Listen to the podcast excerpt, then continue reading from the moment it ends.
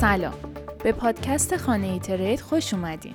ما در اینجا گزیده ای از اخبار مهم روز در حوزه رمزارزها رو برای شما مرور می‌کنیم. یادتون باشه که این اخبار مستقیم توسط تیم خانه ترید به زبان فارسی ترجمه شده و دست اول هستند. اخبار روز دوشنبه دو اسفند 1400 مطابق با داده ها و تحلیل های درون زنجیره سایت گلسنود، فعالیت شبکه بیت کوین نسبت به سه ماه اخیر خود کاهش چشمگیری داشته است. این شبکه اکنون 275 هزار آدرس فعال و در حال تراکنش دارد در حالی که این رقم در نوامبر 2021 بیش از 400 هزار تراکنش در روز را شامل می شد. به نظر می رسد که این روند نشان دهنده کاهش تقاضا برای خرید این رمزارز می باشد. گزارشات حاکی از آن است که جشنواره موسیقی آلترناتیو قرار است در تاریخ 21 تا 25 فوریه در پلتفرم نوور دنیای متاورس برگزار شود.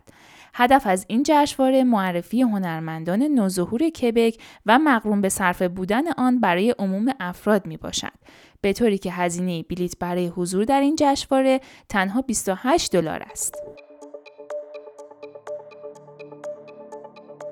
اینتل یکی از تولید کنندگان بزرگ تراشه و پردازنده های کامپیوتر در جهان از تولید دومین نسل از تراشه های مخصوص استخراج بیت کوین خبر داد. این تراشه با عنوان بونانزا ماین 2 یک اساس استخراج بیت کوین با ولتاژ بسیار کم مصرف می باشد که می تواند در هر ثانیه چهل تراحش متفاوت را برای حل بلاک ارائه دهد. جاکارتا از ارائه فناوری واقعیت ترکیبی تا یک دهه آینده خبر داد.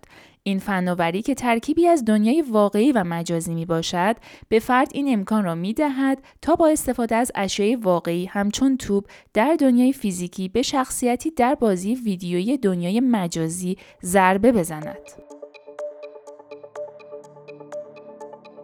منچستر سیتی در حال ساخت اولین استادیوم فوتبال در دنیای متاورس می باشد. این قرارداد سه ساله که با همکاری کارشناسان واقعیت مجازی سونی صورت گرفت به هواداران خود این امکان را می دهد تا با استفاده از امکانات واقعیت مجازی و بدون نیاز به حضور فیزیکی در استادیوم بازی ها را به صورت زنده مشاهده کنند.